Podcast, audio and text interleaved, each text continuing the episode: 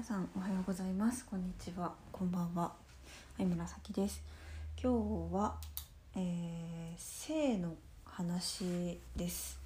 私は、えー、かれこれ6年前20歳の時にこの日本の性教育の現状を、えー、学校のね学校でどんなことを教えるかっていう指導要領のを見た時からあまりにも、えっと、今の日本の実情とその学校で教えていることのかけ離れてるっていうのかな実情に即していないその教育内容を見た時にすごく愕然としてそこから本当に日本は性教育のことをやらないといけないっていうかすごく大きな欠陥だなってその時思ってからずっと性教育をやりたいと思い続け言い続けてきました。えー、それから何もしてなかったわけではなくこうちょっとオンラインサロンというかクローズドな限定した人しか見れないようなところでは、えー、発信をしたりしていたんですが大々的にはあまりしていませんでした。ただなんかそろそろやる本気で本当に動きたいみたいな 感じです今。でその何をしたいかっていうと誰に見せても恥ずかしくない授業動画みたいなものを作りたいなと思っています。この恥ずかしくないっていうのはその私が性の話をするのが恥ずかしくないって意味ではなくてこの内容だったら例えば全保護者のなんか全大人な。んていうのかな。この内容だったら自分的に納得してもううん。なんかこんなこんなの人には見せられないっていう卑下する必要なくこれこれぜひ見てくださいって心から言えるような内容のもの動画を作りたいって思っているんですよね。でただ、えっと、そういう目標割と私は完璧なものを何て言うか完璧なものとか納得したものを作りたいっていう目標はあまり掲げないタイプというかなんか未完成でも出すみたいなタイプなんですけどただなんか今回結構自分の中で目指すレベルが高くて高いんですね。ただ、えっと、それをいきなり作ろうとすると多分一緒できないので今日のこのラジオは、えっと、私が今性について思っていること感じていること伝えたいことを、えー、ただただ思いついた順番に喋っていって、ね、それを自分でなんかトピックごとに後から整理して、えー、あじゃあこれを伝えようっていう本番を後で取るっていうか勉強したりしてね。なんかその準備段階ですね。なんかなんか準備ラジオです。なので完全な作品でもないし全部の情報が正しいわけでもないのでそれはあの聞く方は知っておいてください。えー、ただあのすごくなんだろう何かを作るって時にすごくおすすめな方法なんですよねこの例えば、えー、論文書くとか論文書く人あんまりいないかなんか記事書くとか動画撮るとかあのスピーチするとかって時にいきなりなんか綺麗な形で書き始めるんじゃなくてあのもう何でもいいからとにかくバーって発散をしてそれから整理してまとめてっていう方法はすごくいいと思うのでなんかご自ご自身の何かに役立てていただけたらなと思うんですけどなんか私自身完璧主義なところがあってで完璧主義だとなかなかこう行動が始められないっていうねことがあるんでその未完成の部分も過程準備段階過程もコンテンツとして出していくみたいな感じでやっています。はい。えー、っとちなみにこの音源はポッドキャストウェブラジオもでも YouTube でも投稿する予定です。はい。えー、っとそうしそうですね。はい。じゃあ早速ですが性について話していきます。まあなんかポイントとしてはなんか性に関する情報を網羅的に話すというよりかは、えー、根源的な部分の話がしたいんだと思うただ自分の中で何が根源なのかみたいなことの言語化がまだあんまりできていないからそれを話しながら自分を話しながら見つけていく感じになると思っています。えまずえー、っと私がんって思っている性のことの1個目としては性の話が普通になされないというこの文化かなすごくあの閉じてるじゃないですか。っていうかなんか家庭とかでも、まあ、いろんな家庭があると思うんですけど全く性の話をしない家庭もあると思うんですよね。逆に全然オープンにするって家庭もあると思うんですけど結構日本だとそれって少数派だと思います。私の家庭はすごくクローズなんか全く伏せられて育ちました私は両親から性教育は何も受けていないですで学校では保険の授業とかあったことは記憶していてそこで例えば精子と卵子が受精して受精卵になって妊娠しますみたいなことは学んだしテストものために勉強した記憶もあるんですが一体どうやったら精子と卵子が受精するのかっていう要はセックスの仕組みとかは全く教わっていないです。えーと、それから性の話ってすごいざっくりなんですけどざっくりなことだと思うんですけど今言ったセックスのこともそうだし例えば、えー、体の性心の性 LGBTQ とかそういうこともその性の話に含まれると思いますし例えば体のこととかもそうだと思うんだけどあのね私がその性のことをオープンに話されないことをにこうひ紐づいて起きているんじゃないかと思う問題がその自分の体ってとか命を肯定できないっていうか受け入れられない部分があるっていう状態になるんじゃないかなっていうことです。ちょっとごめんなさい。ノート書きながらですね。話します。あのね例えば性器をね子供の時に触る時期みたいのがあるんですよね子供って。なんか興味がある。なんか自分の体って面白いっていうか例えば男の子だったらおちんちんついていたらなんかやっぱ自分の体の中ですごい出っ張ってるものだし気になって触ったりとかするじゃないですか。で女の子も女の子で自分の性器面白い。面白いというか興味がある。単純な好奇心として。でなんか性器を触る時期とかがあるんだけどそこで大人が一体どういうふうに声かけをするかでその性に対する考え方とかってすごくあの根付くっていうか。でその性器いじりだけでなく例えば子供が性に関する発言をした時に例えばなんだろうな私ってどうやって生まれたの？とか例えばどこかからセックスって言葉を聞いてセックスって何？って聞いたりとか例えば処女童貞とかそういう初めて聞いて意味がわからない言葉とかをあの親御さんとかね大人に聞いた時に大人がどういうふうに対応するかでその子どもの性に対する価値観みたいなものが根付いていくっていうか形成されていくと思うんですけどそこで例えば例えば性器を触ってました。それを見た親御さんに「汚いから触っちゃダメ」ってすごい怖い顔で怒られたとしましょう。でそこで子供が何を学習するかっていうと性器は汚いということを学習するんですよね。じゃあ性器って汚いんでしょうかっていうところなんですけど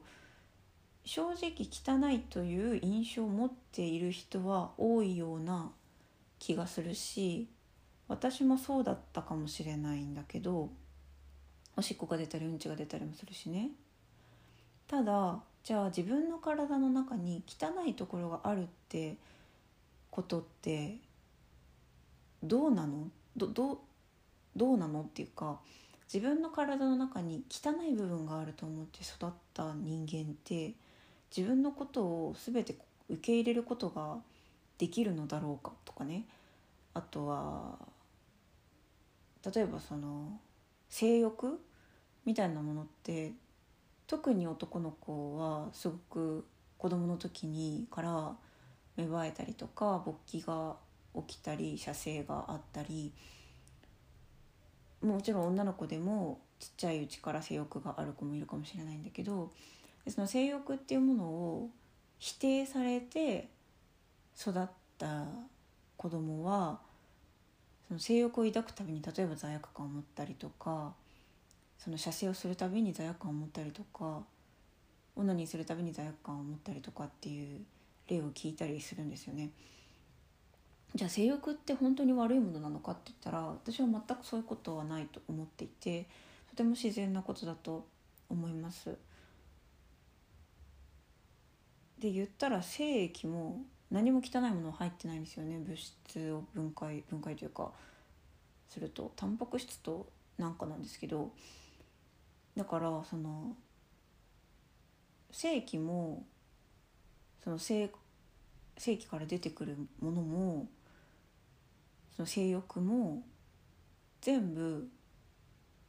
汚いものなんかじゃないしむしろ普通のことだし大事な大事な体の一部であり大事な大事な人間の一部だと思っているんですね私は。だからも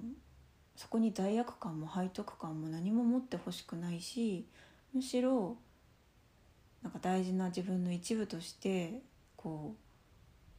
う受け入れてほしいなって思っているんですよ。でこれってその自分の例えば性器や性欲を自分が受け入れられているかどうかってことって自己肯定感に影響があると思っています私は。自分の中に受け入れられない部分がある人と自分の中の体や心の全てを受け入れている人でだとやっぱり自己自分に対する自信であるとか自分を受け入れている度合いとかって大きく変わってくると思っていて特に性のことって何にせよすごい根源的なことじゃないですか。命の始まりてか命自体性ってあの漢字でも「生きる」って字が入ってるけどで性性の辺の立身弁は由来が心なので心生きる性なんだけどあの漢字はね。なんかそういう根源のことを否定されたらなんか植物でいうと根っこが詰まってて花が咲かせないとか根っこが元気なくて花も元気ないとかなんか根っこから水って吸収するのに根っこが詰まってたらやっぱ水入ってこないからその上に何も咲かせられないとか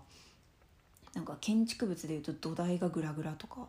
なんかそんな感じになっちゃうんじゃないかなって思っててだからその性のことを隠すっていう文化自体が私は危険だと思っててそれは歪みを生じさせるでしょうと思っています。自己肯定感にも影響があると思っています。だから私は性のことはをこうなんか一辺倒に汚いとか隠すべきだとかそういう風潮自体を変えていきたいというふうに思っています。あのなんて言ったらいいのかな。普通にオープンに誠実に真面目に話すべき性のトピックがあると思っていてただ隠したらそのみんなの前で大っぴらに話す必要のない性のこともあると思っています。なんかその性のことっていうのかでもいろいろ分解分類ができるんだよね多分。例えば命のことであったりそのセックスについて語るであってもその命を命が生まれる原因としてのセックスの仕組みとかは私は普通のこととして親が子供に伝えたらいいと思っているしなんかさなんだろうな。なんで隠したくなるかについてちょっと考えてみるね。もちろん隠したくなる心理はわかるんですよ。なんで隠したくなるかって考えた時にうん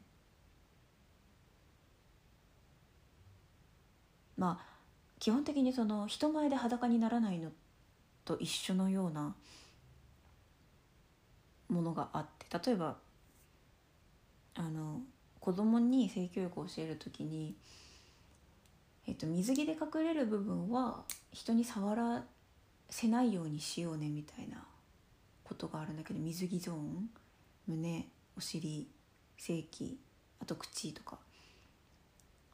なんかそういうとこって人前で見せないじゃないですか。それって何で見せないかっていうとそこが汚いから恥ずかしいからっていうよりは大事だからですよね。なんかねあこれあのそうだからそうなんだよな。恥ずかしいから隠すんじゃなくて大事だから隠すっていうそこのなんか言い換えってすごい大事だと思ってて例えば性器を人前で自分の性器を触らない方がいいと私も思います。でそれは何でかっていうと汚いから恥ずかしいからではなくてそこがとっても大事な場所だから。だと思うんですね。でそういうふうにお子さんに伝えたらいいんじゃないかなって思っててだから性器を人前で触らないでねっていうメッセージは一緒だけどその理由を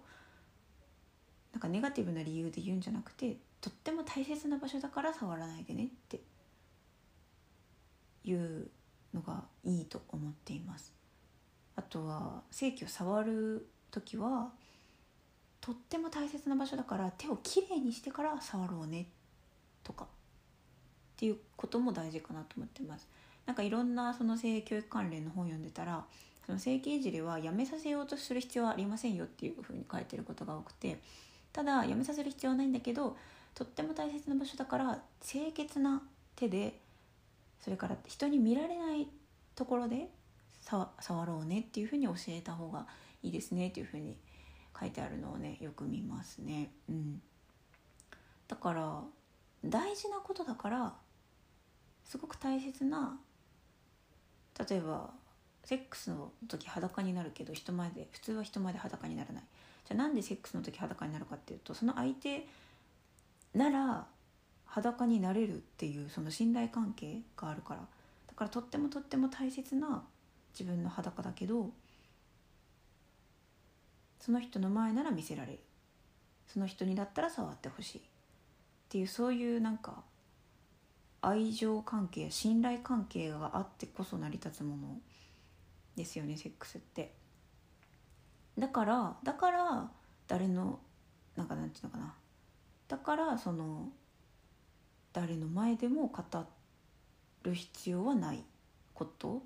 みたいなのが本来はそのセックスの話を誰の前でもする必要がないっていうのの理由なんじゃないかと思うんですよ。大切な大切なことだから大事なことだからある意味守る必要があるものだからだと思うんですよ。でなんだけどなんかそれがこう恥ずかしいからとかまあ恥ずかしいからもあると思うんだけどなんか罪悪感が伴うからとかなんだろう例えばその性欲や射精やなんていうのかな性器を触ることをずっとダメダメダメって言われてた子供とかだったら性にまつわること全部がダメなことっていうふうにこう心の中で育った場合なんかそうセックス自体もなんかダメなことっていうかまあ別にその恋人との間ではいいけど子供には語れないみたいなねことにはなるってことは簡単に想像がつくというか。だからその例えば子供にてか大事な人に性の話をする時にやっぱりまず大事なのが自分の性に対する考え方の見直しっていうかアップデートというかそのその大人や周りの環境にネガティブなイメージをこうのなあ植え付けられてって言ったらすごい悪い方になっちゃうけどそういう印象そういうのが自分の中にある場合はでなんかそれを変えたいんだったらまず自分の中の性の価値観をアップデートしてっていうことができたらその大事な人やお子さんに性の話をするっていうことができるようになるのかなって思うんだけどっていうもう20分話した今何の話をしてたかちょっとまとめてみたいと思います自分で。えー、っと性の話をオープンにできないことは体や自分の体や自分の命を肯定できないことですごく自己肯定感に影響があると思っていてもともと何でオープンにしなかったかっていうと私は大切なものだから大切な部分だからだと思ってるんだけどそれがなんか汚いとかなんか罪の意識とか、まあ、恥とかなんかそこそういうなんかイメージで塗り固められると歪むやろって思ってるっていう。なんかそういうネガティブな印象をなんか大切だから場所を選ぶんだよとか。もともとあなたの性器もなんか性器から分泌されるものもあなたの性欲も汚いものなんかじゃないんだよっていうなんかそのそのメッセージはすごく伝えたい当たり前の人間の一部なんだよっていうことはすごく伝えたい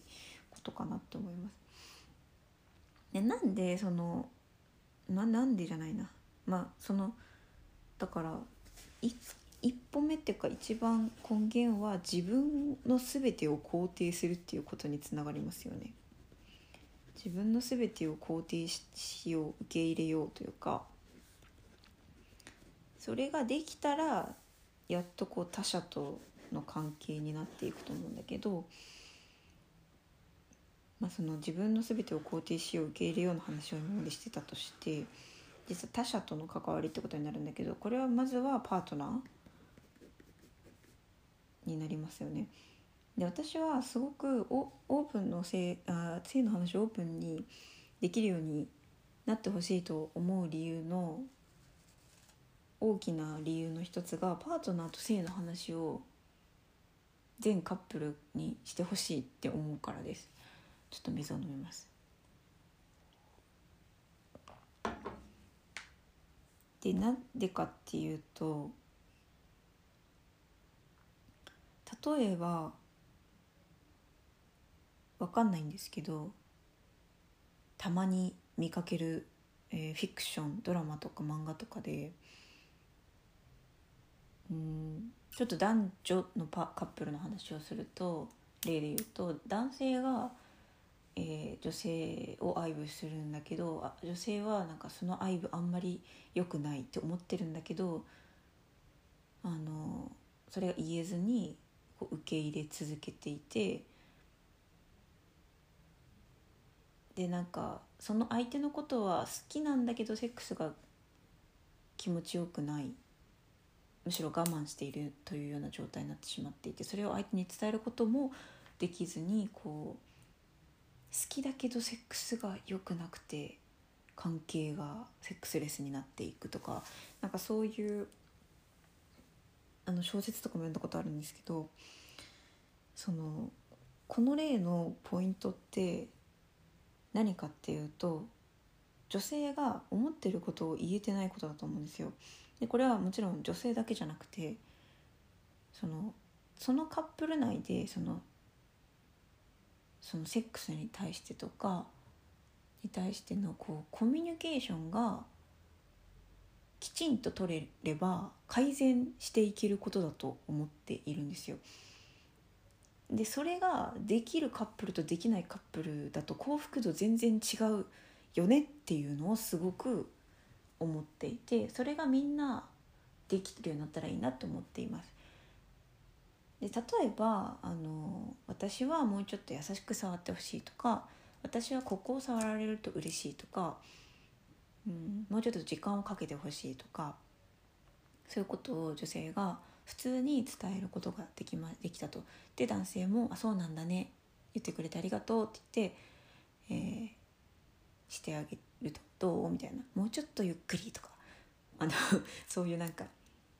すり合わせみたいなことが行われてどんどんセックスが良くなっていくみたいな。で男もちろん男性も男性にもどういうふうにするのが好きなの？どういうふうにされるのが好きなの？って女性が聞いたりとかそのお互いにねあの聞いて答えてみたいなことが行われるとどんどんセックスって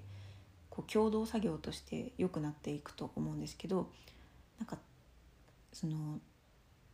なんて言うんだっけこういうの。リファレンス？じゃあ何？リアクション？なんかまあいいや返返答？何？そのあのコミュニケーションができないとやっぱしんどいですよね。はい。ただその私もうちょっとこうしてほしいって伝えることがとてもハードルが高い人にはハードルが高いことだっていうことはあの承知しているというか。だって例えばそのさっきの話に戻るとその性の話をするだけでお母さんとかお父さんに嫌な顔をされたとか大人に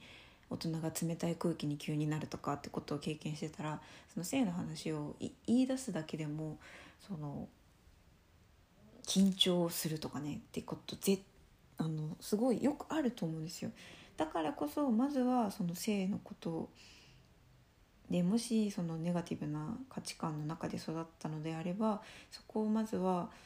本当はその性のことって恥ずかしいことっていうかなんていうのかな悪いことじゃないっていう価値観を自分でなんかアップデートする必要があるんだと思うんですけどまあまあまあとにかく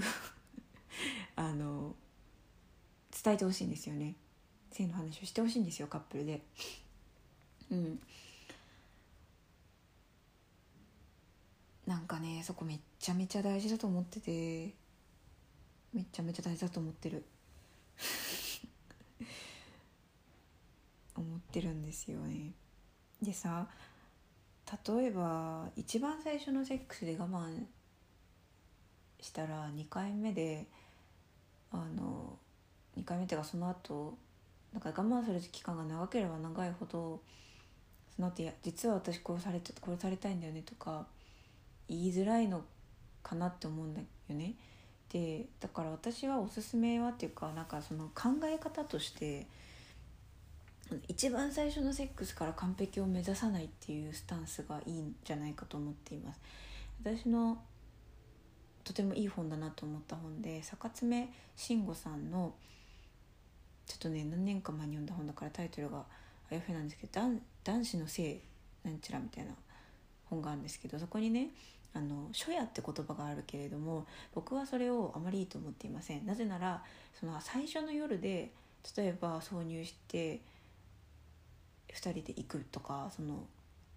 ゴールを目指さないといけないみたいな印象になるからですみたいな。じゃなくて僕は提唱したいのは初年度。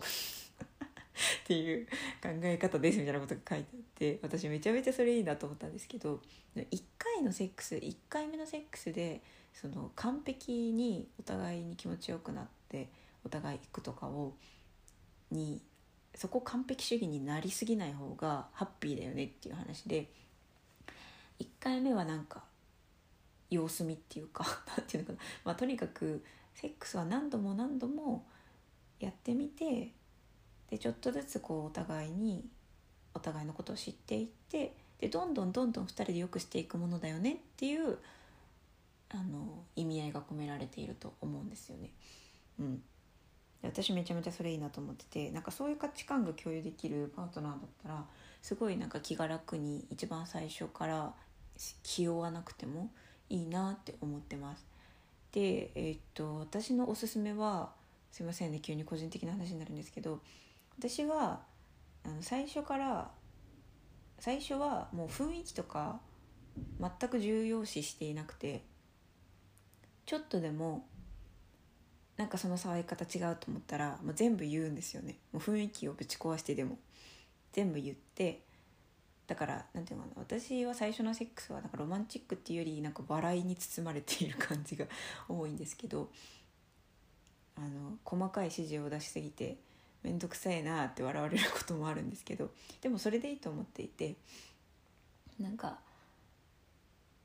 でそうやってやって言ってやってみやってもらってもうちょっとこうとか なんかこうレクチャーをしだすっていうのを最初にやるんですよね。で全くロマンチックとかではないんだけどだけど、まあ、それでもそれ含めて楽しめる相手しかなんかなんていうのかないらないっていうか 私はなんか雰囲気が壊れただけで終わるような人とセックスする気はないというか。なんか雰囲気とかよりそのなんなんであっても楽しめる人がいいなって思ってるから。うん。別に女らしさとかおしとやかさとか全くそういうことは気にせずに何でも注文をつける ようにしています。まあもちろんなんだろう。レクチャーって言ってもすごい上から目線とかになるとあれなんでもちろん楽しい雰囲気とかあの思いやりとかは大事だと思うんですけどでじゃあそうやって最初にやるのでなんかすごいその後ずっと楽っていうかもちろん相手のことも聞くし、まあ、私はねこういう性の話を YouTube とかネットでするようなタイプの人間なのでそういうことが普通にするんですけどまあそこまでしなくてもこう全てのカップルが性の話をこう素直にできたらいいなってとにかく思ってます。でなんか例えばその自分から私本当はこうなんだよねって言い出しづらい人におすすめなのがそのなんかセックスバイブルみたいな本売ってるじゃないですかでそういうのを買ってきて一緒に読むとかめっちゃいいんじゃないかなと思ってて私これやったことないんだけどやってみたいんだけどパートナーできたらあの特に女性あなたが女性であった場合、まあ、男性でもいいんだけどあのアダム徳永さんの「スローセックス」の本があるんですね。でそのスローセックスって多分ね女性めっちゃ好きだと思うんだよね私。あのね男性って例えば射精する時にすごい激しい動きが必要じゃないですか。あでもなどうなんだろう分かんないんだけどあと AV って男性向けの AV ってなんか激しいことがすごい多いと思うんだけどなんか男性向けの AV って基本的にあそう AV の話ね絶対大事、うん、男性向けの AV って基本的にそのあこれ大事だな、えっと、男性は視覚で興奮し女性は脳で興奮するっていうあのなんか見たんだけど間違ってたらすいません。ただとにかく男性って視覚が大事なんですよ。だからアダルトビデオって男性向けのアダルトビデオって視覚的に興奮するようにすごい作られているからあの実際その AV で見たことを女性にやると激しすぎて痛いとかその激しさいらないとかもっと優しくしてほしいっていうことが多々あるんですね。ただそのそれがを例えばあまり知らない方だったりすると男性がそので女性があまりこう本当はこうしてほしいっていうのが言えないであったりとかすると結構すれ違いが生じやすくてでそういう時にそのアダム徳永さんの「スローセックス」の本を読むともうねめちゃめちゃこうゆっくり触りましょうとか書いてあるし挿入したら何分間何何十分間なんか止まってましょうとか書いてあるしあのとにかくねそこまでするってぐらいスローなんですよ。でそれがもちろんなんか全全員がいいかどうかは分かんないしあのよよよよしあしよしあるしあると思うんだけどなんかちょっとこれ試してみたいなみたいな彼女があのあのそういう本持ってきて一緒に読もうとか言ってノリとかでね。いやこのめっちゃゆっくりやるの一回やってみてくんないみたいな。楽しくないですかそれ。しかもなんか女がそんな性欲出したら嫌われると思ってる人もいるかもしれないけど知らんそういう人もいるのかもしれないけどめっちゃ嬉しいと思うけどね彼女が。性欲強かった。彼女がエロいって最高じゃないですかね。いや彼女が誰の前でもエロいのはあれだけど彼女が俺の前でだけエロいっていうのは最高だと思いますよはいで なんかだからその自分から私本当はこうしてほしいって言いづらいんだったらあのそういう本とかをアダム徳永さんじゃなくてもいろいろあるので例えば AV 男優さんの本とかあの私がいいと思うのは一徹さんの「セックスの本当」っていう本もすごいいいと思う。うん、なんかそういう、まあ、自分でこういろいろ立ち読みとかしてこれいいなって思うような本とかをこうなんかちょっと買ってみて、ね、一緒にこれ読もうよとか言って 読んでちょっとこれやってみてみたいな「えそれめっちゃいい」とかそういうのおすすめですね。えっとやっぱりこうダメ出しばっかりされると嫌になっちゃうと思うので上手にできた時にめちゃめちゃ褒めてあげるっていうのはすごい大事だと思います。これ男女問わずね。はい「お前下手くそだな」とか絶対言わないでください。あもうちょっとこうしてもうちょっとこうしてもうちょっとわあそれ最高みたいな感じがいいと思います。はい。っていうふうに要はその性の話をオープンにできるようになることでパートナー間のセックスが良くなっていくと。それはすなわちパートナー間の関係性も良くなっていくってことですよね。いやっていうことなんですよ。私はこういう未来を望んでいると。でじゃあパートナー間の話終わった。でもう一個あるのがお子さんができた時だったり大事な大事に思っている学生さんとか例えば甥っ子姪っ子近所の子供いとことか大事に思ってる子供に対する性教育の話ですね。をしたいんだけど基本的に今の私から見た性教育の現状なんですけどまずが家庭はこが家庭じゃない学校は家庭に家庭を頼ってる。家庭は学校を頼ってる。結果生身の大人からは、まあ、生身の大人から正しい性のことを教われている子供はとっても少ないと思っています。で結果どうなるかっていうとこうふと見ていたインターネットの広告とかを通して初めて性に出会いそこからインターネットで性のことを知っていくって子供が今はとってもいいんじゃないかなって思ってます。一昔前とかだったらこうなんか先輩とか友達とかから知ってたのかもしれないけどなんか今はネットで出会ってる子供が多いような気がします。でネットで出会う性ってなんかこう広告バナーとかで出てくるの見たら分かると思うんだけど劇的に過激であと商商売っ気すごいからその先そのこの漫画の先を読ませるために課金させたいとかこのアダルトビデオ買わせたいとかだからとにかくとにかく演出が過激でそれ第一印象でその子大丈夫って私は思うだよね。だからそれに出会う前にその子が大事なんだったらあなたのことすごく大切って思ってる大人が伝えてあげるのがいいんじゃないかなって私は思っています。だから私が子供ができたらもうちっちゃい時から性教育します。うん、でじゃあ子供に対する性教育ってどうやってやるんですかって身構える方もいるかもしれないんですけど基本的にはですねお子さんが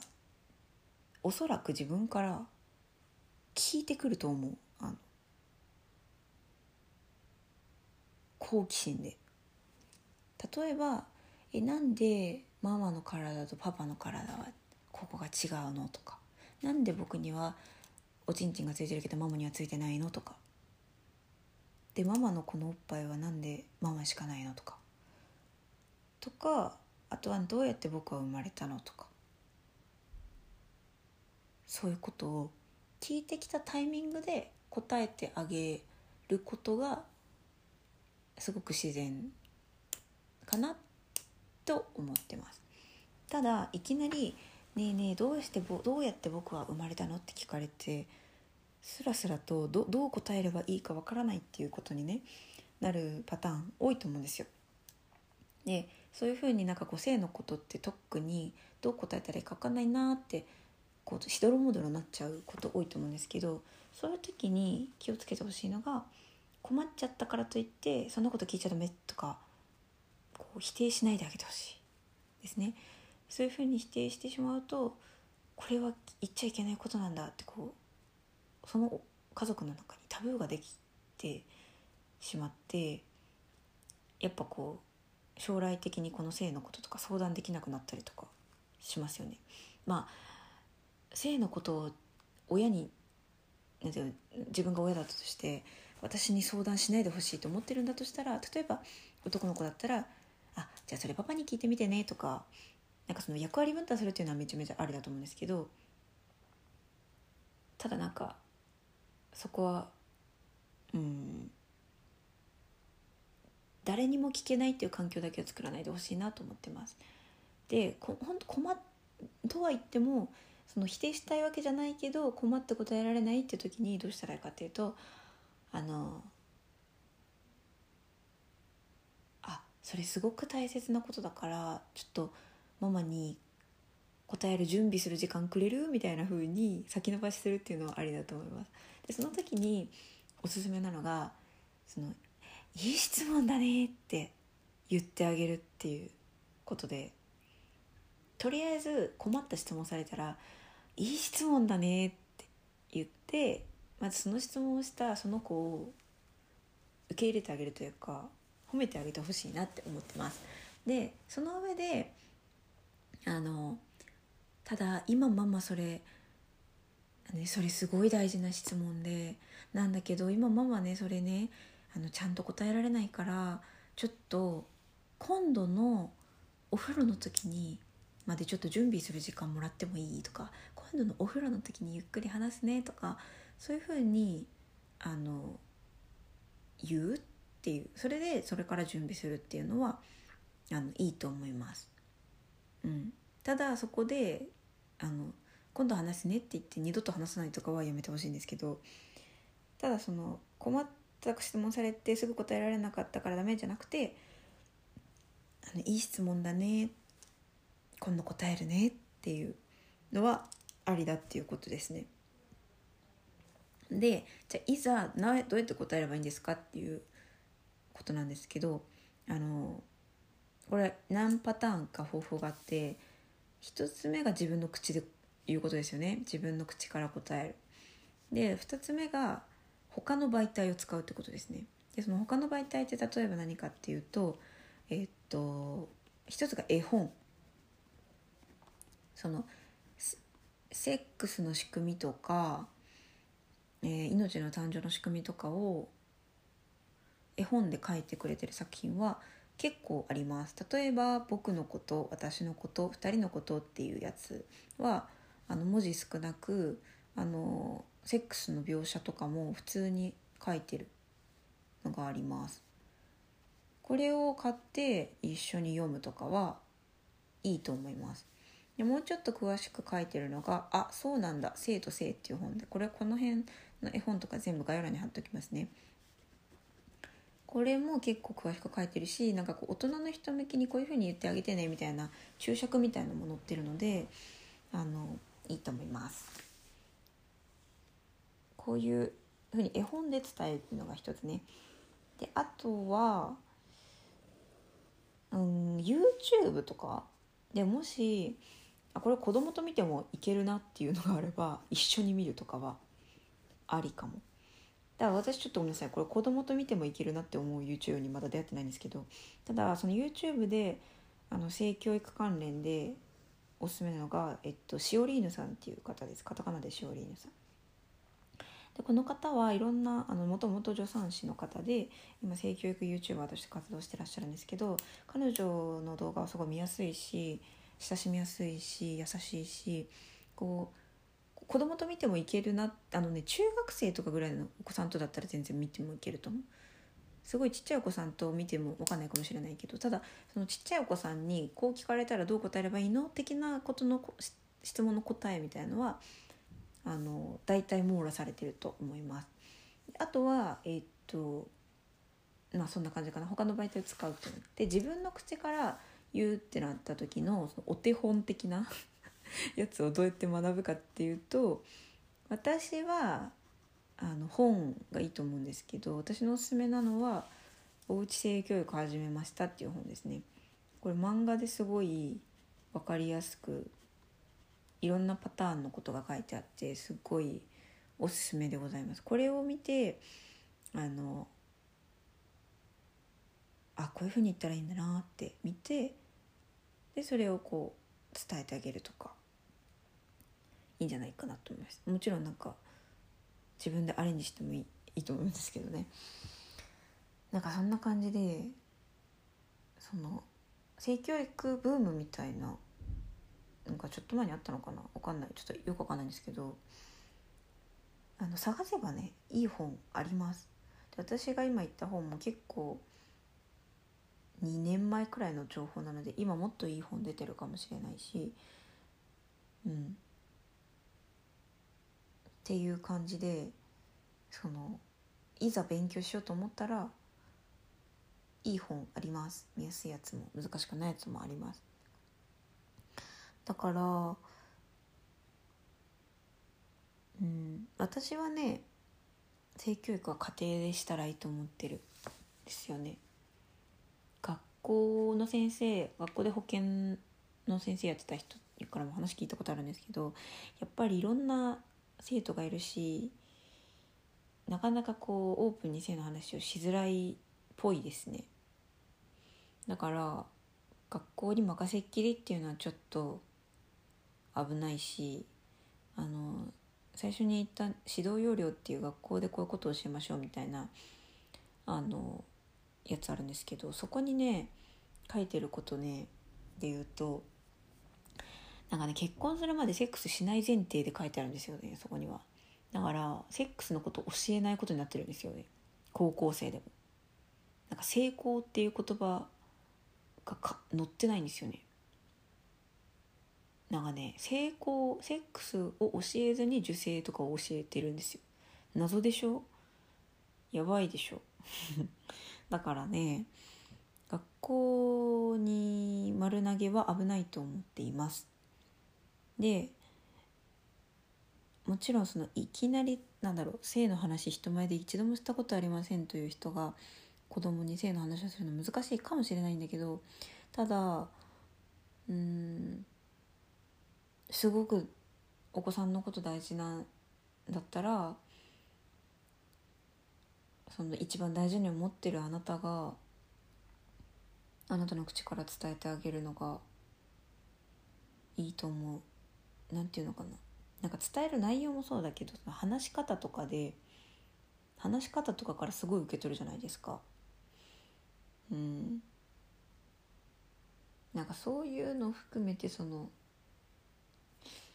家庭家庭だと思ってる私は。あでも本当に家庭でどうしてもできないっていう時はなんかあでもどうなんだろうな。中学生ぐらいだったら一緒にシオリーヌさんの動画見るとかはありな気がする。とかこの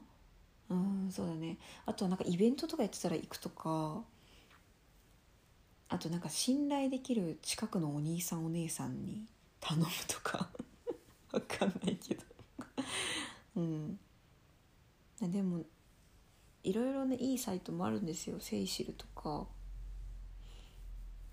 なんかそういうなんだ無料ってかフリーでなんかこう LINE とかで相談乗ってくれるのとか結構探せばいいのいっぱいあるから私もまだ不勉強で勉強なんですけどね。自分に合うやつを探して見てほしいかな。そんな感じ。ということでえー、自分の自分を全部肯定しよう受け入れようっていうお話性性のことは汚いことじゃない。普通のことだ。当たり前に性の話をしようっていう。てか性のことを受け入れようっていうこととそれを踏まえてパートナーと性の話をしようってことと子供に対する伝え方の話をしてきました。一番言いたいのはなんかねムカつくんですよね私。性のことって根源なのに隠されてんのが。根源を隠してその上に何を建築しようとしてるんでしょうかって思うんですよね。根源を教えないで何を教えるんですかみたいな。ムカつくんですよね。すいません。毒舌が出ました。ムカつくんだよな。おなんか怒怒りがあるんだろうな私の中に。何なんでしょうね。なんかさこうまあじゃあ何を教えるかって何をじゃあその教える内容は何かっていうと。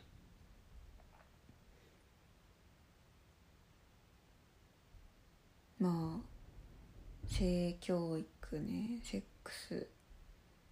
の仕方？てかセックスとは何かみたいなあそうそうなんだったあ保険とかでさ性感染症とか妊娠のリスクとか習うけどそれってその性セックスの危険性の部分にフォーカスされててじゃセックスのメリットみたいなところを誰が教えるんだろうって思うわけですよ。誰も教えないやんって思うんだよね。でなんかその AV とかも普通の AV ってなんかめちゃめちゃ愛し合ってるカップルが仲睦まじく抱き合ってるとか女性向け AV だったらあるけど男性向け AV だったらなかなかなくてなんかどっちかっていうと背徳感の中でするセックスとか不倫とかそういうのが多い印象なんですけどっていうのもその仲むつまじく優しく抱き合ってるカップルのその穏やかな映像ではその視覚で興奮する男性はなかなか興奮できないからかなと思うんですけどただ一方女性向け AV を見るとそういうなんだろう穏やかなやり取り会話とかそれに至るストーリーとかで女性を興奮するから穏やかなセックスもあるんだけどなんかさそのセックスをなぜ人はセックスをするのかみたいなその子供を作るという意味を抜いたらねなんかそういう温かさ温かさというか愛情の話とかそういうことを語りたいんだよな私。素晴らしさというか。語りたいよね。うん。まあ一方でその例えば避妊や性感染症のこととかもなんかね学校で習った時ね私結局どうすればいいか分かってなかったんですよね。例えば例えば私は窒外射精を否認だと思ってたんですよ二十歳になった時。二十歳だよ。やばくない？やばいでしょ？要はなんか生でして外に出せば否認だと思ってたんですよ。保険で窒外射精のことを習った記憶ないしそもそも多分保険で習った時私セックスの仕組みを理解しないから分かんなかったしなんかほんとね意味わかんない用語だけ覚えてたの本当に。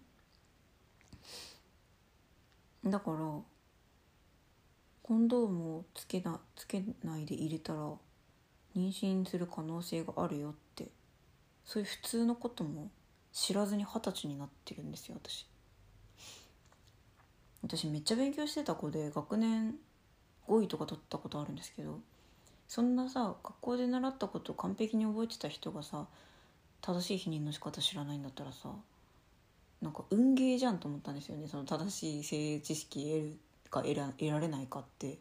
何その大事なこと運ゲーにしてる国って思って。マジでムカついたんですよね。二十歳の時に。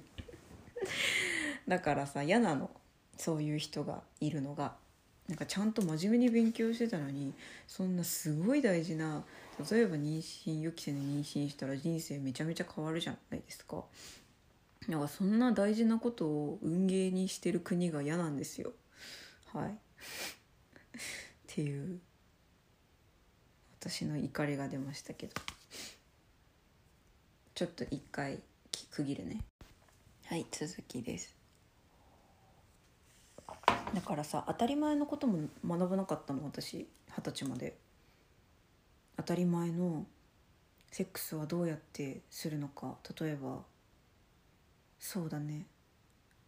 何が学びたかったのかな。あーそっか。なるほど。私私が受けたい性教育を私がすればいいのか。あめっちゃいいこと。めっちゃいいこと言ってる今。私は何が学びたかったのか。私は何を教えてもらえなくて傷ついたのか怒ったのかそこが大事なのかもしれません。そこが私のこの性教育への原動力なのかもしれないということを今話しながら気づきました。聞いてくれてる方ありがとうございます。そっか私が受けたかった性教育をすればいいのか。じゃあちょっと今からそうだな14歳のさきちゃんに向けて14歳の16歳にしましょうかね。10年前のさきちゃん高1になったさきちゃんにちょっと性の話をしてみたいと思います。えー、さきちゃん 高校進学おめでとうございます。今日は性の話をしたいと思います。まあね今まで彼氏とかできたことがないけれども興味とかはあるかなと思います。ただそうだなあんまりこう性の話をポジティブに語る人っていうのに出会えていないからこう気持ち悪いとかね例えば男子不潔とかねなんかそういう印象で性のことを思っているかもしれません。で今26歳になりました私。いろんな恋愛をしました。性のこともセックスもしました。自分の体に対する考え方も変わりました。いろんな人生体験しました。で今私が16歳のさきちゃんに伝えたい話を今日はしたいと思います。まずそうだな。まあ今までね接してきた男子たちは中学生だからまあ子供でなんだろう下ネタ言って盛り上がってるとかさただただ下ネタ言いたいだけとかさそういう子たちであれだったけどだし多分オナニーもしたことないしねまだね。まだ分かんないよね。分かんないよね。じゃあオナニーしオナニーしたことある時の私に話しかけまあいっか。でも16歳だからな。そろそろ話してもいい頃だろう。えっとまあ男子男の人っていうのはまあ基本的にそうですね。女性より性欲が強い生き物ではあるんですよ。でもねそれはあのあれなんですよ。動物の仕組み上のことっていうかその女性ってねその妊娠したら10ヶ月動き取れないわけじゃないですか。だからすごいこう吟味するわけよ。どの精子を自分の体に入れようかなって。だってその間違った選択をしたらさ10ヶ月パーじゃん？でしかも子供生まれるからだからすごいなんか優秀な遺伝子を残すためにすごい慎重になる傾向があるから誰にでもあんまり外情してられないのよね女性って。でも男子って男の人ってその例えば妊娠させても自分は身ごもらないからこういっぱい精子をばらまく性というかばらまくって言い方したら今の倫理的にはなんか嫌な響きだけどだけどそれがこう動物の進化のためには都合が良かったからだから男性っていうのは基本的にこう健康体なメスというか女性には発情できるような仕組みになっているっていうのがあるからだからなんかねこう下ネタで盛り上がるとかまあそれは子供だからなんだけど、まあ、大人になってもそのなんか性欲の強いというかなんていうのかなこう体目当てとかセックスしたいとかそういう人はいます。はい。体目当てとかいます。まあそれは女性もそうなんで別に男性が悪いとか言いたいわけじゃなくてだからその体目当てみたいなのは気をつけてね。うん。気をつけてほしい。ただその私が言いたいのはねセックス怖がるばっかりじゃなくていいよってことなんだけどそうだな。まあセックスそうだ。そうだな。えっとセックスをまだしたいと思ったことがあるかどうかちょっと分かんないんだけどじゃあセックスをなぜ人がするのかという話をしたいと思います。はい。えっとですねあの大好きな人がいるとします。はい。でその人も相手も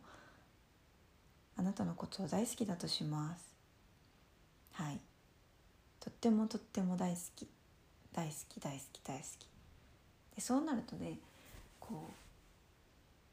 うで例えば告白しました。僕も大好きだよって言ってもらいました。嬉しい。嬉しくて仕方ない。嬉しくて仕方ない。例えば一緒にいたいって思う気持ちとかあるじゃない？一緒にいたいって思います。好きって言いたいなとか。大切に思ってるよって言いたいなとか。そういういろんな欲が湧いてくるのよね。恋とかすると。でその中の一つに触ってみたいっていうものがあります。例えば手をつないでみたいとか。で手をつないでみたら手があったかくて気持ちが良かったとか。じゃあ手だけじゃなくて腕も組んでみたいとかね。ちょっとほっぺたに触ってみたいとか髪を触ってみたいとか逆に髪を触られたいとか肩を抱かれたいとかなんかそうやって触るってことが喜びに感じるんだよね大好きな人だと。すごい嬉しいのね。でじゃあ例えばどこかの部屋で2人きりになりました。触るってことが嬉しいからいろんなところを触ってみました。で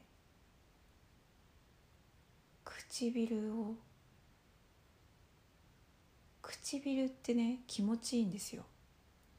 なんか。唇じゃないとこも気持ちいいけどね。でじゃあ唇と唇が重なりました。それがキスですね。なんでキスするんだろうって。なんかドラマでよくハッピーエンドみたいなキスしてるけどなんでキスするんだろう気持ちいいからなんですね。口の中には性感帯が3つあります。歯の裏と前歯の裏と上の前歯の裏と軟口蓋とあともう一個忘れた。けど。まあそれはともかくなんかねキスは気持ちいいんですね。だからします。そう。そうです。でそうね。例えば体をゆっくり触られたらなんかゾクゾクってしたりビクビクってしたりするかもしれない。でそれが不安であり嬉しいかもしれない。なんかそういうのをなんか性欲っていうのかな？かもしれない。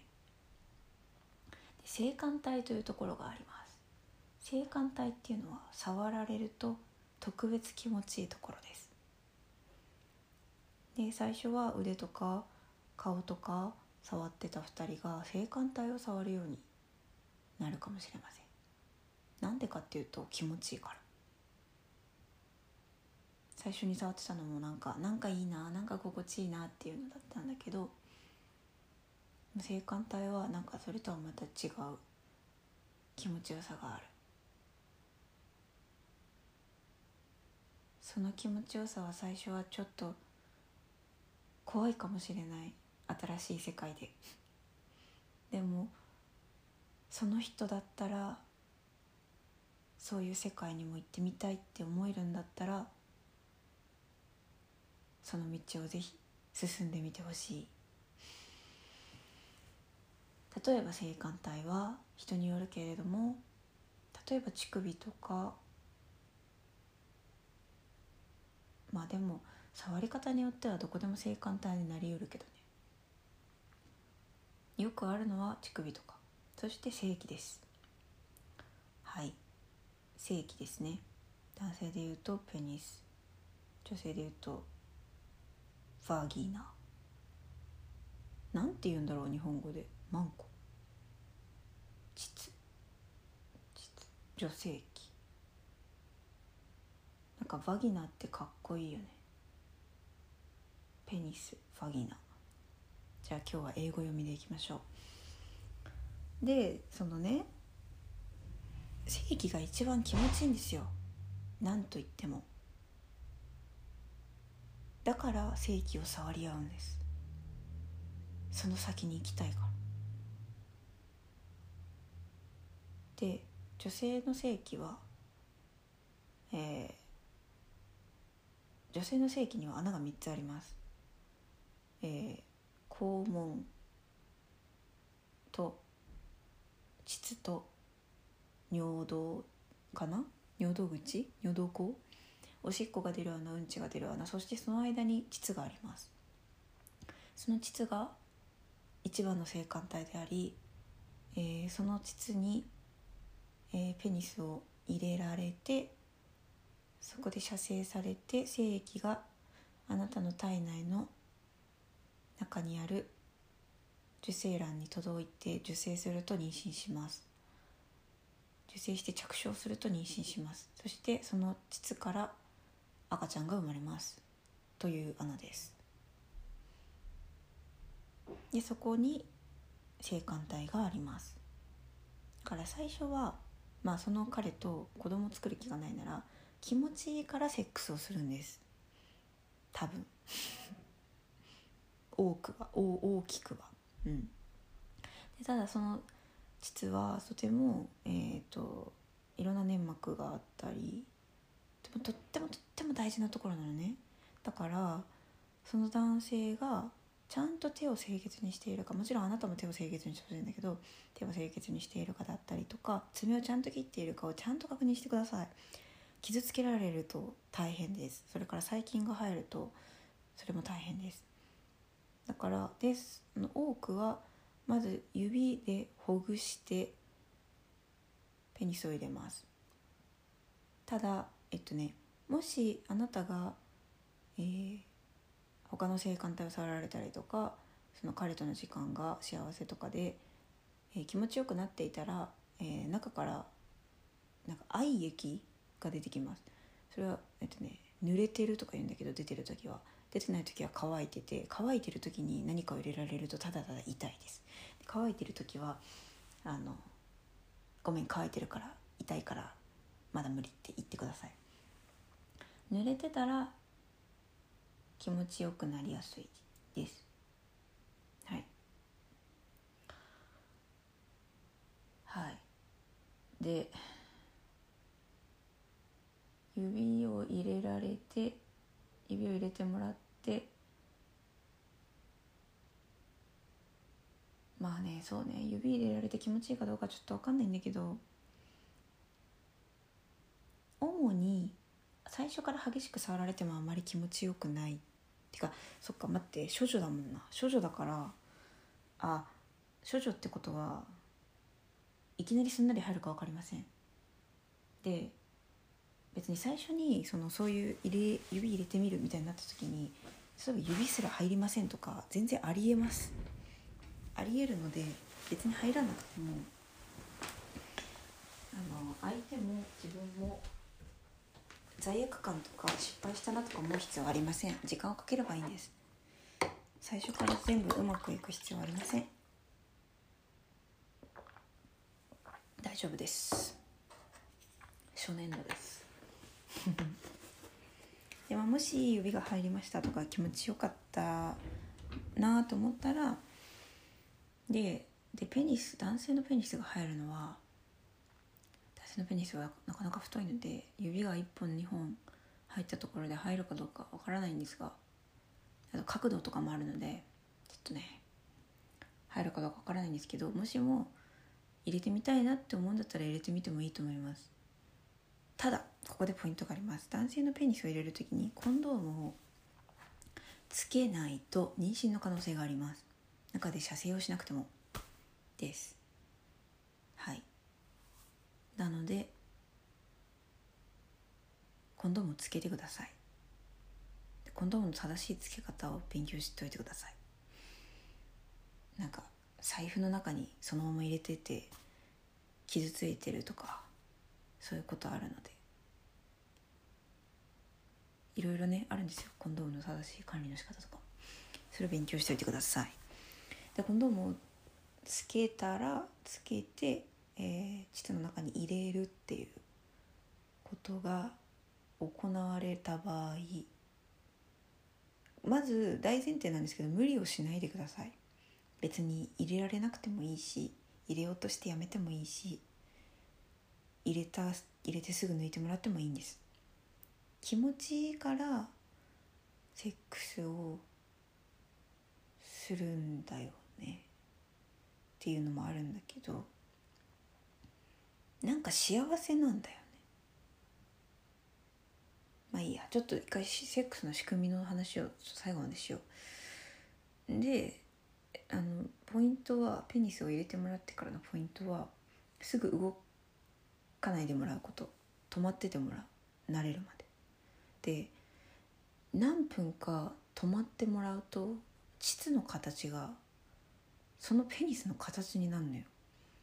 でそっから動いてもらうとすごい気持ちいいです。ただいきなり動かれるとなんかなかなかフィットしてない状態だとあの気持ちよさがちょっと減る。だからもちろん最初だから痛かったりとかするかもしれないからちょっと慣れるまで止まっててくださいと言いましょう。はい。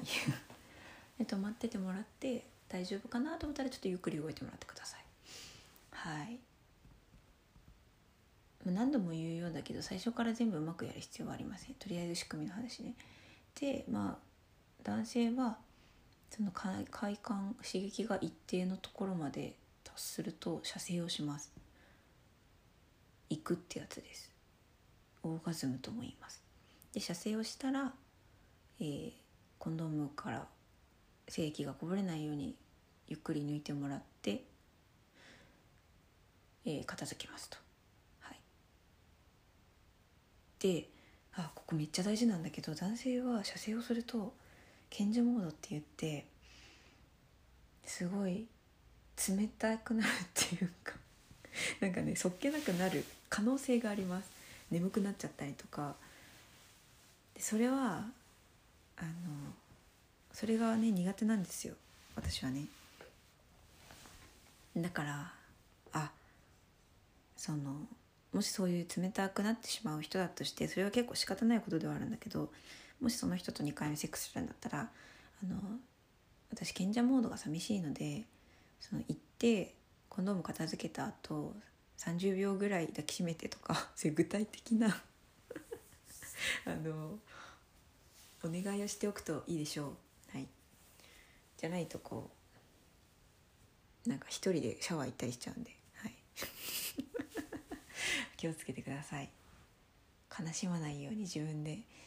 あの対策を打っといてください。あの全然ね賢者モードでも優しい人もいます。そういう人はいいですね。はい。えー、っていうのが男性側のオーガズムの仕組みですね。で女性は女性も行くんですけど中行きと外行きがあります。外行きはクリトリスっていうやつを刺激するといける。こっちの方が簡単にいける。うん。眠くなってきちゃった。はい。えっとっていうのが挿入そして避妊の話で。次に性感染症の話をしたいんだけど性感染症というのはセックスとかセックスに準ずることを通してうつる、えー、病気感染症です。であのねいろんな病気があるんですけれども特にありがちなのがオーラルセックスによってうつるやつです。まあその挿入は基本挿入はコンドーム使ってするはずだからそれでとりあえず性感染症も対策できてるはずなんですけどオーラルセックスって要は口でペニスを舐めるであるとか相手の相手が自分の膣を舐めてくれるとかそういうやつなんですけどそれがさそれでね感染症ってうつるんですよ。病気持ってたら。うん。だからね本当はねあのその人から病その人が仮に病気持ってたとしてうつりたくないなって思うんだったらオーラルセックスをしないが正解です。うん。でどうしてもその人と全部したいと思うんだったらあの検査をする。検査して OK だったらする。あとはあの自分の口でペニス舐めることをフェラチオって言うんですけどフェラをコンドーム越しにするとか。あとなんかね実用のねコンドームみたいなのあるらしいんだよな。なんかペーパーみたいなやつ。とかを使うのが本来健全健全というか安全です。でオーラルセックスをしなくてもいいと思うよ私は。してって言われても。私はしないでも全然いいと思うし舐めたいって言われても舐めないでって言っても全然いいと思うよ。うん。はい26歳になった。私はなんかオーラルセックスはなんか流れですることが多いんですけど全然しなくてもいいと思うよ。感染症のリスクはあります、はい、でもしその感染症のリスクがあると分かっててオーラルセックスをするんだったらまあそれを自分で選んでいるということなので別に止めないですけどそしたら感染症になったら、まあ、自分で選んだことだからなって受け入れましょうで感染症はそうだね。治るやつも多いしそんなにへこまなくても大丈夫だよ。でもなんか正規ヘルペスとかすごい痛いらしいから気をつけて。なんか口にヘルペスある状態で舐められて性器に移るとかあるらしくてそれなんかそれってさ性感染症じゃないじゃんそのもともと口にヘルペスって。それねなんか嫌なところから来た感じ。なんか何て言うの？全く対策しないところから来るみたいになると辛いから。なんか口にヘルペスには気をつけて。そうだなだから性感染症怖いよね。いや性感染症はね怖いんだけど、まあ、だから本当に本当に安全に行きたいならオーラルセックスもしないっていうところですね。ただ男性は舐めて欲しがります。でも別に断ってもいいんです。それを理由に振られたならそれまでの男だということです。あそうなんだ。舐めてほしいんだね。じゃあ今度検査行こうね。っていいと思います。はい。私言ったけど結局一緒に検査行ったことないけど誰かと一緒に検査行ってみたい。はい。えー、っとそんな感じ。え？ちょっと眠くなってきちゃったのごめんね。うん。です。っていうことです感染症については。ちなみに26歳の私は感染性感染症になったことがあるんですけどあの薬で治ります。治るやつでした。はい。性感染症になった知人いますがとりあえず薬で治ったっぽいけどでもなんかね再発の可能性とかあるのよね。だからねまあ本当一番いいのは決めた人と2人で検査した上でその人とだけセックスするっていうのが安全なセックスです。優等生セックスですね。はい。でえー、っとの避妊の話と性感染症の話した。うん。いいかな。の話リスクの話しました。仕組みの話しました。じゃあもうちょっとセックスは何がいいかについて話すね。あのね気持ちいいっていうなんかその性感性的に気持ちいいのもあるんだけど人肌が心地いいっていうのもあるな。私嬉しいんだよね。そう。嬉しいんだよね。なんか私は挿入とかオーラルセックスとかそういうなんか刺激的な快感より実はただただ抱き合ってるとかただただ優しく肌を撫で合うとかなんかそういう時間が好きです。でなんかそういう時間もセックスとして含めるのであればそういう時間ってやっぱなんかすごい幸せ。うん。だから幸せだからするの。うん。君も好きな人ができたらわかると思う。なんか相思相愛の人がいたら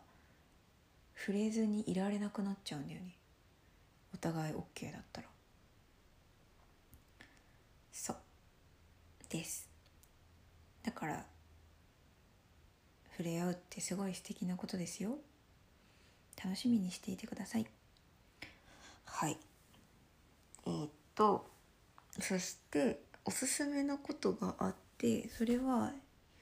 オナニーすることです。オナニーっていうのは自分で自分の体を触ったりすることです。自分で自分の体を触ったり性感帯を触ったり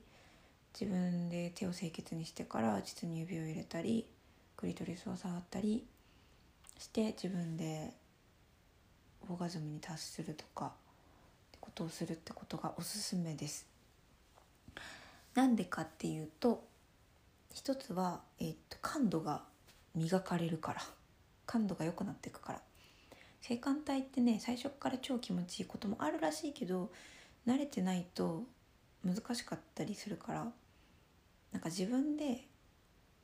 ある程度育てておくってことができますオナニーをすると。あとは自分の体について詳しくなっとくっていうのはセックスの時すごくよくてあのー自分がどういう力の強さでどういうふうに触られるといいかっていうのを自分が知っておくとそれを相手に伝えることができるのでそれってすごくね助かるんですよお互いにとって。例えるならばあなたの体は迷路。どういうふうに気持ちよくなるか。迷路なの。すごい複雑なのよ人の体って。強すぎると気持ちよくなかったり弱すぎると気持ちよくなかったり。で自分で自分のどういうふうにどういうどういうところを触ると気持ちいいのかってことを知っておくと自分の体の地図を持つような感じなのね。でそれを相手にこういうふうにしたらいいよって教えることができるとなんかその幸せな気持ちいいところに一緒に行ける近道が分かるからでもそこが自分で分かってないと結構あの2人で探ることになるからまあそれも楽しいかもしれないけど大変かもしれないのでオナにしとくといいと思いますあのですね。あとなんだろうな。16歳の私に伝えてること。あとはそうだな。オナニーの時はちゃんと手を洗ってからにしましょう。うんあとはまあ大丈夫かな。思ったことは伝えようね。うん。性に関しても性じゃないことも。まあ後のことはいろいろまあもちろんアドバイスしようと思えばできるけど自分で経験してっていうことも大事だと思うので以上にしておきます。ということで16歳の私に26歳の私からセックスのお話でした。ありがとうございました。はい。あのなるほど。私はこれがしたかったのかもしれないと思った。なんかすごいなんな何の怒りなんだろうと思った怒りがすごいあってずっと性に関して。それはなんかね子供の頃に教えてほしかったけど教えてもらえなかったとかみんなにほっとかれたって気持ちとかなんか見過ごされてるなあなあにされて見過ごされてるこの社会に対してとかへの怒りみたいのがあったと思うけど今日はちょっとその若い自分への性教育みたいなことができてちょっとインナーチャイルドが満たされたような気持ちになりました。はいということでちょっと眠くなってきちゃったので、えー、私の性の授業の練習は終わります。練習と言いつつね結構言いたいこと言えたかなっていう気もするんだけどうーんちょっとこれからどうやってやってか分かんないんだけどでもなんかまあちょっとねあまりにもこれは長いし誰もが見やすくてで誰もが誰もにおすすめしやすいようなその性のこの動画とりあえず見とけば大事なことを抑えられるよねみたいな動画であるとか、まあ、いろんないいコンテンツへの動線になれるようなことをしながら私が本当に伝えたい性のことを伝えていく活動を今後したいなと思います。今日はこの音声でとても大事な大事な第一歩を踏み出すことができました。この準備段階の音声にもかかわらず最後まで付き合ってくださった方本当にありがとうございます。ということであの音楽ももちろんやるんですけどこの性のこともね私のとってもとっても大事なライフワークとしてやってずっとやりたかったことだしやっていきたいことで今まで結構なんかねこう公のインターネットで性の話するの怖がってたんだけどなんかいつしかそういう恐れもなくなってきてなんか準備が整ったかなって感じでもあるのでいよいよやりたいと思っていますのでどうぞ皆様よろしければ。よろしくお願いします。また何か素敵なサイトとかこういう素敵な方いますよとかそういう方のこと知ってたりとかしたら教えていただけると嬉しいです。なんかね自分で全部やろうとするよりも絶対すでにこうたくさんいいものを発信してらっしゃる方とかいらっしゃると思うので私はこう本当に伝えたいことを伝えた上でそういった素晴らしい方につなぐみたいな役割ができたらいいかなと思っています。ということで長い長い音声に最後までお付き合いいただきありがとうございました。また会いましょう。本当にありがとう。I love you バイバイ。